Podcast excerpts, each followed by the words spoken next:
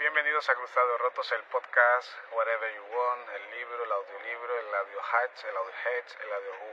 ¿Quién eres tú? Yo soy yo. Entonces dime quién eres tú.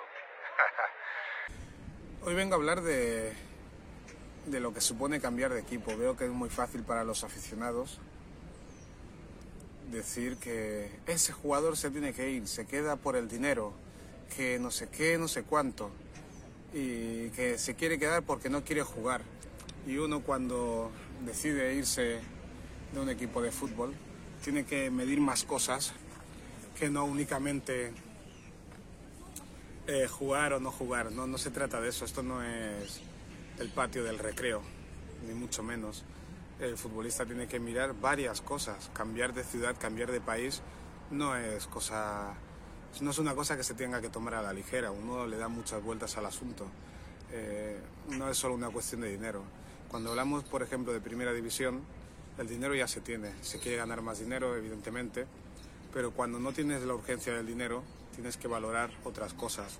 Pero vuelvo a a lo que yo he vivido. Por ejemplo, yo he tenido que cambiar de país tres veces. He estado en tres países.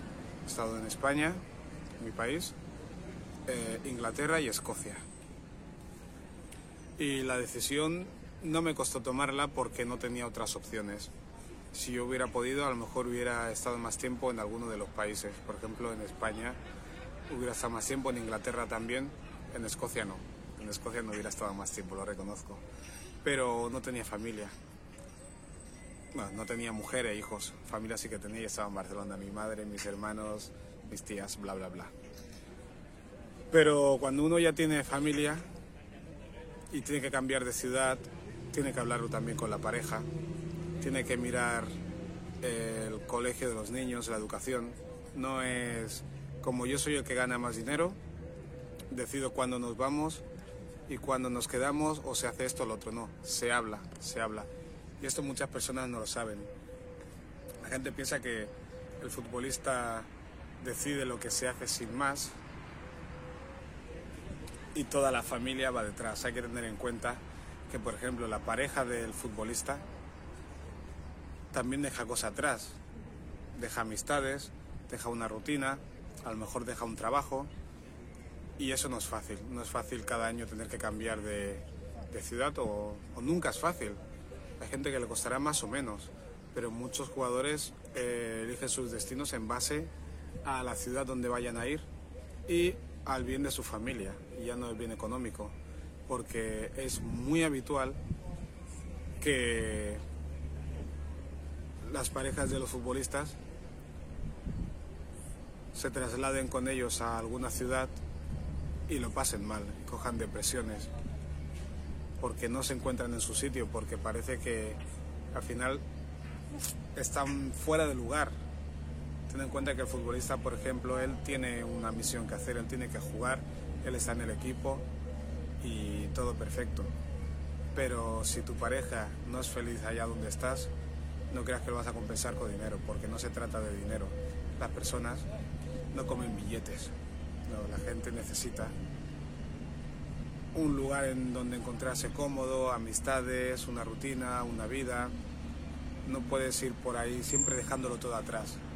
Esa es la vida del acompañante del futbolista. Entonces cuando ves que un futbolista decide no marcharse aunque no juegue, quizás es que está valorando otras cosas.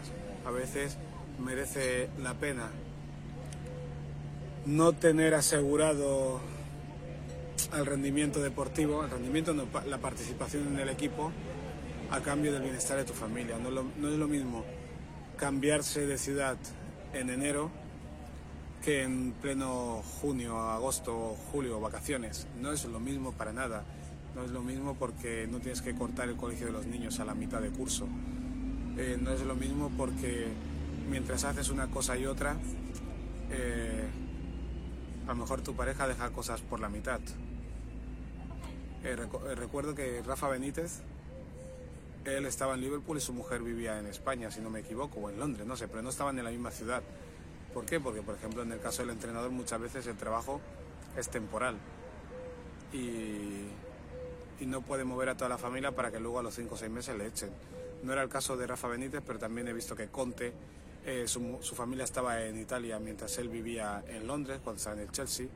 Mourinho algo parecido también. Y el futbolista no hace eso, pero porque es más joven que un entrenador y entonces todavía está creando su familia.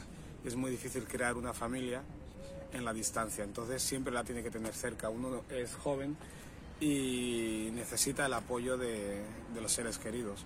Cuando ya tienes 40, 45 años, creo que es más llevadero que un Mourinho, un Ancelotti o, o un Rafa Benítez, pues no esté con su familia durante un periodo determinado de tiempo, porque a lo mejor los niños ya son los hijos ya son grandes, eh, la mujer ya entiende perfectamente la profesión, bueno, la, mujer joven también lo entiende, está claro, pero es más difícil de llevar porque estás construyendo todavía. Si con 26 años, 27 años estás construyendo una familia, es muy difícil que crezca o que se solidifique en la distancia. Se puede, sí, pero es muy difícil. Es muy difícil porque uno necesita apoyo, una necesita apoyo, y si tienes hijos es importante que estés ahí en el, cuando están creciendo. Eh, ¿El dinero compensa? Pues no te lo aseguraría. He visto un corte del vídeo del documental del Cholo Simeone en el que le cuenta a sus hijos que se tiene que ir a otra ciudad para entrenar, no sé, Atlético Madrid o no sé dónde, imagino Atlético Madrid, y se tienen que separar. Los hijos lloraron mucho, ahora lo entienden, pero en el momento no lo entendieron. ¿Que valió la pena? Dicen que sí, claro. Valió la pena porque salieron las cosas, porque el Cholo Simeone ha hecho una carrera excepcional, ha ganado dinero, pero si no hubiera conseguido todas esas cosas, ¿habría valido la pena separarse de sus hijos a esa edad? La familia de, de futbolista tiene que ser generosa, o del entrenador, para permitirle vivir su sueño, aunque este sueño no cuente con la familia a su lado.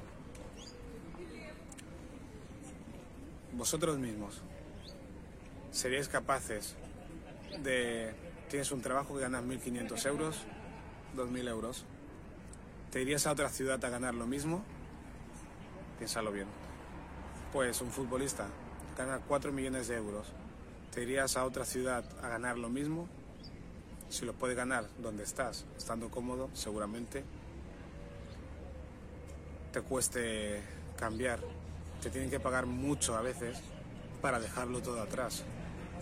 Y cuando digo mucho, no mucho. Te tienen que pagar más de lo que cobras, mucho más de lo que cobras. Pero para el aficionado es fácil decirlo, porque el aficionado siempre está ahí, siempre está en su casa, siempre está en su ciudad, siempre va a su estadio.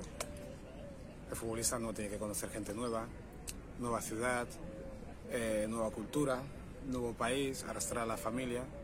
Y no estoy siendo corporativista con esto, no. Básicamente os explico eh, una parte de lo que es ser futbolista porque está a veces demasiado idealizado, que al final lo único bueno de esto es que ganas mucho dinero, que no es poco, ganar dinero, tanto dinero, es vamos, obsceno.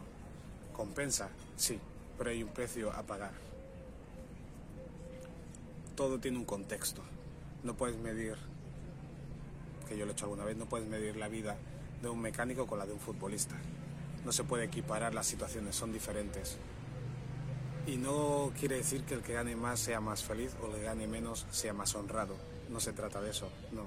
Son situaciones muy diferentes. Ser futbolista, deportista de élite, es una situación muy peculiar.